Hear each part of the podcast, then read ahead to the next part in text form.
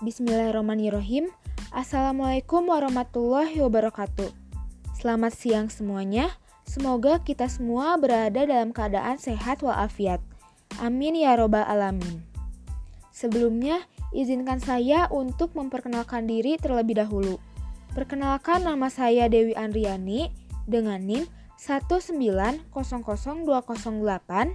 dari kelas PKN 2019A Fakultas Pendidikan Ilmu Pengetahuan Sosial Universitas Pendidikan Indonesia. Di sini, saya akan memberikan komentar dan solusi serta pertanyaan untuk kelompok 7 yang beranggota Dewi Aulia dan Daniel Carlos. Dengan chapter report yang bertema suatu pendekatan kolaboratif untuk mengembangkan pengetahuan konten pedagogis dengan guru sosial pralayanan studi sekunder. Wah, menurut saya pribadi sih dilihat dari judulnya saja bahasanya sudah cukup berat ya. Oke, pertama-tama saya ingin mengomentari dari podcastnya terlebih dahulu.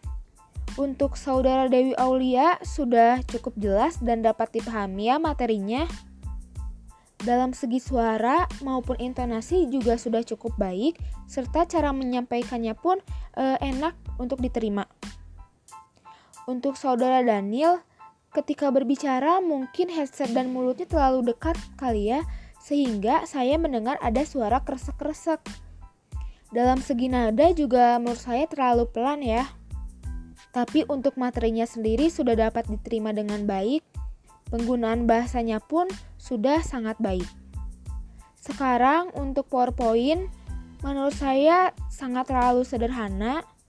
Mungkin bisa ditambahkan animasi agar lebih menarik dan kreatif. Materi dalam PPT-nya sendiri juga saya lihat masih banyak tuh yang berbentuk paragraf yang mana seharusnya PPT kan berisikan poin-poin penting saja. Lalu untuk makalah, sistematikanya sudah sesuai, namun saya masih menemukan kata-kata asing yang tidak menggunakan italik atau kalimatnya belum miring. Selain itu, menurut saya alangkah lebih baik lagi jika spasi dalam paragraf itu 1,5 agar lebih rapi dan enak dilihat serta tidak terlalu padat kalau hanya 1,1,5. Maaf, 1,15. Baik, sekarang untuk pertanyaannya, saya ingin mengajukan kepada saudara Daniel.